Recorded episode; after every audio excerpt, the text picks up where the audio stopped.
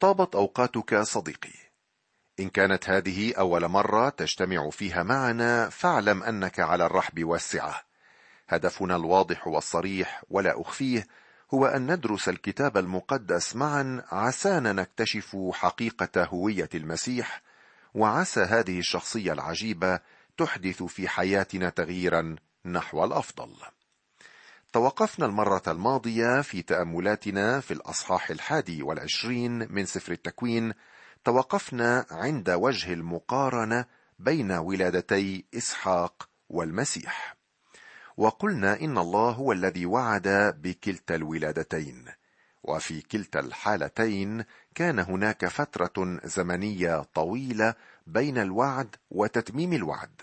وقد بدت البشارة غريبة وغير قابلة للتصديق كما تسمى إسحاق ويسوع قبل ولادتهما. تمت الولادتان العجيبتان في موعد الله وقد جلب الوليدان الفرح للعائلتين كما كانا مطيعين لأبويهما حتى الموت. وأخيرا رأينا في ولادة إسحاق صورة لقيامة المسيح إذ من الموت خرجت الحياة. نتابع دراستنا في الأصحاح الحادي والعشرين. ستقرأ لنا ميسون من العدد الثاني عشر. أرجو أن نصغي إلى كلمة الله بكل خشوع واحترام. فقال الله لإبراهيم لا يقبح في عينيك من أجل الغلام ومن أجل جاريتك. في كل ما تقول لك سارة اسمع لقولها لأنه بإسحاق يدعى لك نسل. وابن الجارية أيضا سأجعله أمة لأنه نسلك. فبكر إبراهيم صباحا وأخذ خبزا وقربة ماء وأعطاهما لهاجر واضعا إياهما على كتفها والولد وصرفها. فمضت وتاهت في برية بئر سبع ولما فرغ الماء من القربة طرحت الولد تحت إحدى الأشجار ومضت وجلست مقابله بعيدا نحو رمية قوس. لأنها قالت لا أنظر موت الولد. فجلست مقابله ورفعت صوتها وبكت. فسمع الله صوت الغلام ونادى ملاك الله هاجر من السماء وقال لها ما لك يا هاجر؟ لا تخافي لأن الله قد سمع لصوت الغلام حيث هو. قوم احمل الغلام وشدي يدك به لأني سأجعله أمة عظيمة. وفتح الله عينيها فأبصرت بئر ماء فذهبت وملأت القرب ماء وسقت الغلام. وكان الله مع الغلام فكبر وسكن في البرية وكان ينمو رامي قوس. وسكن في برية فاران وأخذت له أمه زوجة من أرض مصر. وحدث في ذلك الزمان أن أبي مالك وفي كل رئيس جيشه كلم إبراهيم قائلين الله معك في كل ما أنت صانع. فالآن احلف لي بالله ها هنا أنك لا تغدر بي ولا بنسلي وذريتي. كالمعروف الذي صنعت إليك تصنع إلي وإلى الأرض التي تغربت فيها. ننتقل الآن إلى تعامل الله بكل نعمة مع إبراهيم وهاجر وابنها. فقال الله لإبراهيم لا يقبح في عينيك من أجل الغلام ومن أجل جاريتك. في كل ما تقول لك سارة اسمع لقولها لأنه بإسحاق يدعى لك نسل. هنا يوضح الله أنه لن يقبل إسماعيل كابن الوعد. وابن الجارية أيضا سأجعله أمة لأنه نسلك. ثم نرى صلاح الله من جهة نسل إبراهيم حسب الجسد. فلما طرحت هاجر ابنها تحت إحدى الأشجار وجلست مقابله في يأس حتى لا تنظر موته فإن الله سمع لصوت الغلام حيث هو وأمرها الملاك أن تحمله بيدها. أليس أن الله هو الذي أعطاه اسم إسماعيل لأنه سمع مذلتها؟ وهنا أيضا يفتح الله أعينها لتبصر بئر ماء فملأت منه وسقت غلامها. ولئن كانت هي قد أغفلت وعد الرب السابق بأن نسلها سيكون كثيرا وبأن إسماعيل سوف يسكن أمام جميع إخوته فإن الله ذكر إسماعيل وأعلن أنه سيكون أمة كبيرة. ولكن الله سيتعامل الآن مع نسل إسحاق وليس إسماعيل. ولا شك أن إبراهيم وهو يرى تحقيق الوعد الإلهي تعلم في قرارة نفسه عدم جدوى مساعيه التي بذلها في محاولة إتمام الوعد في غير الموعد ذلك بأن إسماعيل لم يكن هو هدف الوعد وبالتالي لم يفد منه إبراهيم شيئا بل أنه وجد كل الضرر. وينتهي الأصحاح الحادي والعشرون بلقاء إبراهيم بأبي مالك. يقول العدد الثاني والعشرون وحدث في ذلك الزمان أن أبي مالك وفيكول رئيس جيشه كلما إبراهيم قائلين الله معك في كل ما أنت صانع. فالآن احلف لي بالله ها هنا أنك لا تغدر بي ولا بنسلي وذريتي. كالمعروف الذي صنعت إليك تصنع إلي وإلى الأرض التي تغربت فيها. بكلمات أخرى أراد أبي مالك أن يصنع عهدا مع إبراهيم وأصبحا أصدقاء. فقطعا ميثاقا في بئر سبع ثم قام أبي مالك وفيكول رئيس جيشه ورجعا إلى أرض الفلسطينيين وغرس إبراهيم أثلا في بئر سبع ودعا هناك باسم الرب الإله السرمدي. لاحظ أن إبراهيم يدعو اسم الرب في كل مكان كان يذهب إليه وتغرب إبراهيم في أرض الفلسطينيين أياما كثيرة. ونعرف بعد ذلك أن إبراهيم ظل متغربا ومتجولا في الأرض التي وعده بها الرب وهذا دليل على ذلك. أبدأ التأمل الآن صديقي المستمع في الأصحاح الثاني والعشرين من سفر التكوين. في هذا الأصحاح نصل إلى إحدى قمم الكتاب المقدس. فيه نرى استعداد إبراهيم لتقديم ابنه إسحاق ذبيحة لله قبل أن يوفر الله بديلا في آخر لحظة. وهذا الأصحاح يأتي بنا إلى ظهور الرب السابع والأخير لإبراهيم. بعد ذلك لا يوجد ما يطلبه الله من إبراهيم. وهنا نجد قمة الامتحانات التي مر بها صديقنا إبراهيم. لو أردت يا صديقي أن تصنف أعظم عشرة أصحاحات في الكتاب المقدس فيجب أن تتضمن الأصحاح الثاني والعشرين من سفر التكوين. أحد الأسباب أن فيه أول ذكر للذبيحة البشرية. من مخطط الله أن يظهر للبشر أن الذبيحة البشرية خطأ كما ويوضح الله أن حياة يجب أن تسلم حتى يخلص الخطاه ولا يوجد بين بني البشر من يستحق أن تكون له هذه المكانة. لا يوجد إلا ابن الله ويقول بولس إن الله لم يشفق على ابنه بل بذله لأجلنا لكنه أشفق على إسحاق ابن إبراهيم ولم يدعه يذبح. هو فصل يسبق مكانه الحقيقي الواقعي بما يقل قليلا عن ألفي سنة. هو أبعد من إبراهيم ومن إسحاق ومن جبل المريا. ولئن نرى فيه إبراهيم مجربا لكن من ترن إليه الأبصار أعظم من إبراهيم.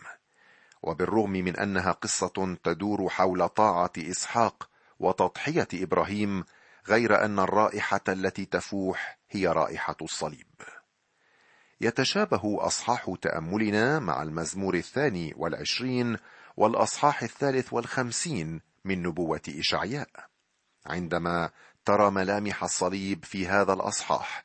لا يسعك إلا أن تندهش وتتعجب. هناك تشابه عجيب بين إسحاق والمسيح في ناحية الولادة وفي قصة الذبيحة التي سنتأمل بها بعد قليل. الأمر المدهش أن يعقوب في العهد الجديد يقول شيئا يظهر عليه شيء من التناقض مع أجزاء أخرى من الكتاب. يقول ألم يتبرر إبراهيم أبونا بالأعمال إذ قدم إسحاق ابنه على المذبح؟ أما بولس في الأصحاح الرابع من رسالة روميا فيقول فماذا نقول إن أبانا إبراهيم قد وجد حسب الجسد؟ لأنه إن كان إبراهيم قد تبرر بالأعمال فله فخر ولكن ليس لدى الله لأنه ماذا يقول الكتاب؟ فآمن إبراهيم بالله فحسب له برا. من المحق يعقوب أم بولس؟ الجواب كلاهما على حق. كلاهما يتحدثان عن نفس الموضوع الإيمان. يعقوب يتحدث عن أعمال الإيمان وليس أعمال الناموس. بولس يتحدث عن التبرير أمام الله مقتبسا من الأصحاح الخامس عشر من التكوين في مسيرة إبراهيم للإيمان. في ذلك الوقت لم يكن أحد يعرف قلب إبراهيم سوى الله وهو الوحيد العالم بإيمان إبراهيم. ولكن في هذا الأصحاح لا يستطيع المرء إلا أن يرى إيمان ذلك الرجل بكل جلاء. يقول يعقوب إن إبراهيم تبرر بأعماله متى؟ عندما قدم إسحاق ذبيحة. والسؤال الذي يظهر هنا هل فعلا قدم إبراهيم ابنه على المذبح؟ هو لم يقدم ابنه في النهاية لكنه كان مستعدا من كل قلبه. وعمل الاستعداد هذا هو ما يحكي عنه يعقوب بأنه عمل الإيمان.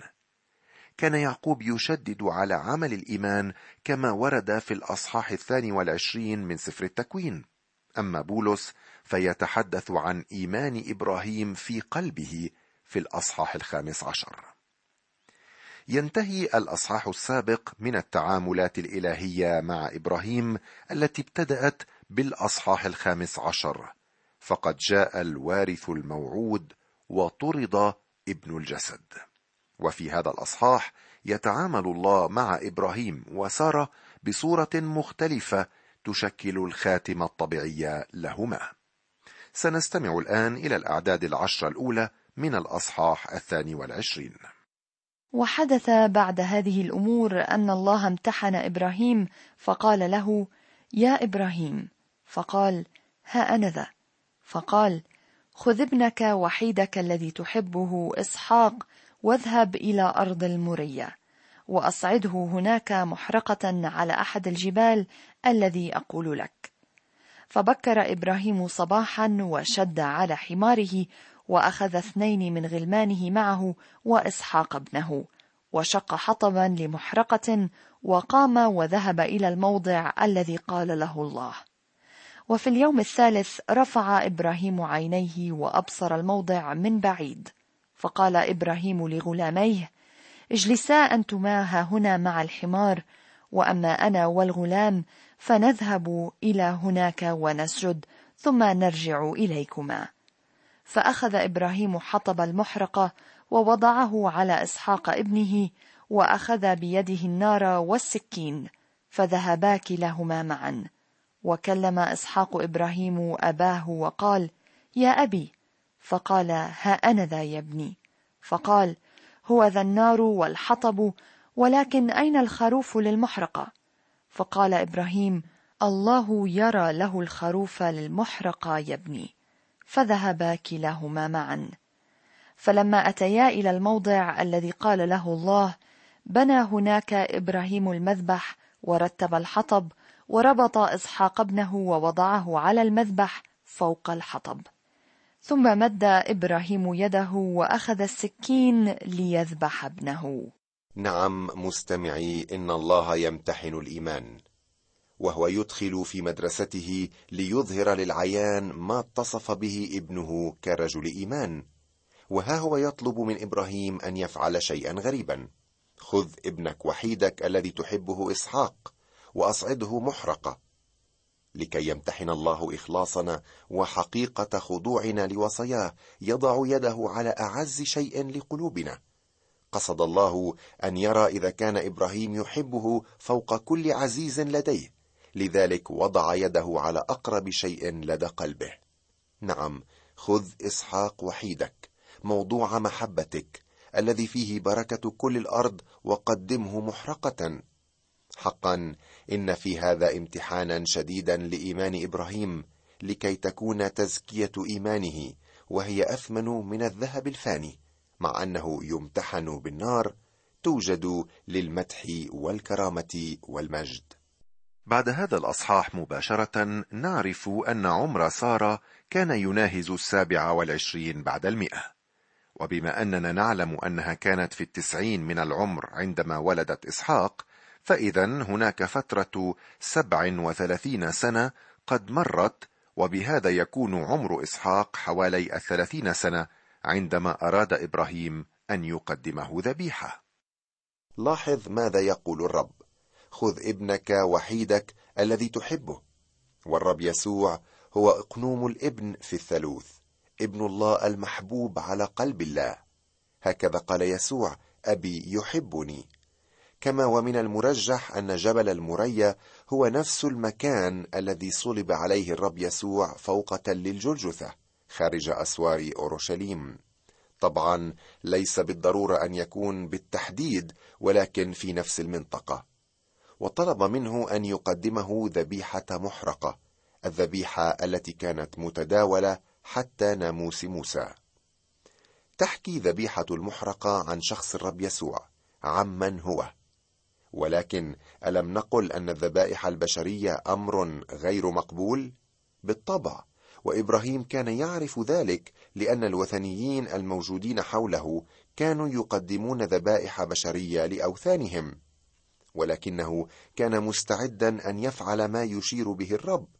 كان يؤمن في قلبه أن الله لديه خطة وسيتدخل في الوقت المعين. ونعم الإيمان. حقا إن النفس التي وجدت ينابيعها في الله تستطيع بلا تردد أن ترفض كل المصادر البشرية. وكلما اكتشفنا أكثر ما هو مذخر لنا من القوة في إلهنا سهل علينا الاستغناء عن البشر والالتجاء إلى الله وحده. يا لها من صورة مؤثرة إبراهيم يأخذ ابنه إلى المذبح. فبكر إبراهيم صباحا وشد على حماره وأخذ اثنين من غلمانه معه وإسحاق ابنه وشقق حطبا لمحرقة وقام وذهب إلى الموضع الذي قال له الله. طاعة بلا تردد ولا إمهال. وفي اليوم الثالث رفع إبراهيم عينيه وأبصر الموضع من بعيد. لاحظ التشابه يا صديقي أخذت الرحلة إبراهيم ثلاثة أيام في نهايتها رجع إبراهيم بابنه حيا. صورة رائعة لقيامة المسيح بعد ثلاثة أيام. فقال إبراهيم لغلاميه اجلسا أنتما هنا مع الحمار وأما أنا والغلام فنذهب إلى هناك ونسجد ثم نرجع إليكما. كان إبراهيم يركز على السجود والعبادة للرب أكثر من الخدمة نفسها وهذا هو المهم لأن الرب هو غرض الخدمة والخدمة الحقيقية أن تمتزج بالعبادة فنعمل بأيدينا بقوة أرواحنا. كما ونلمس من الآية السابقة أن العمل الذي كان سيتم هو عمل بين الآب والابن بين إبراهيم وإسحاق. وهذا ما عمله الله على الصليب إذ عزل كل إنسان عن عمل الفداء تممه بينه وبين ابنه يسوع. صار الصليب في الساعات الثلاث الأخيرة مذبحا ذبح عليه ابن الله من أجل خطايا البشرية جمعاء. نعم لم يكن للإنسان أي دخل في العملية. هذه هي الصورة التي ترسمها أمامنا القصة اليوم. فأخذ إبراهيم حطب المحرقة ووضعه على إسحاق ابنه وأخذ بيده النار والسكين فذهبا كلاهما معا. وكما حمل إسحاق حطب الذبيحة هكذا حمل الرب يسوع صليبه من ساحة المحكمة في القدس إلى تل الجلجثة. في الواقع لقد حمل عارنا هناك. والنار هنا ترمز إلى الدينونة الرهيبة والسكين يشير إلى تنفيذ القضاء.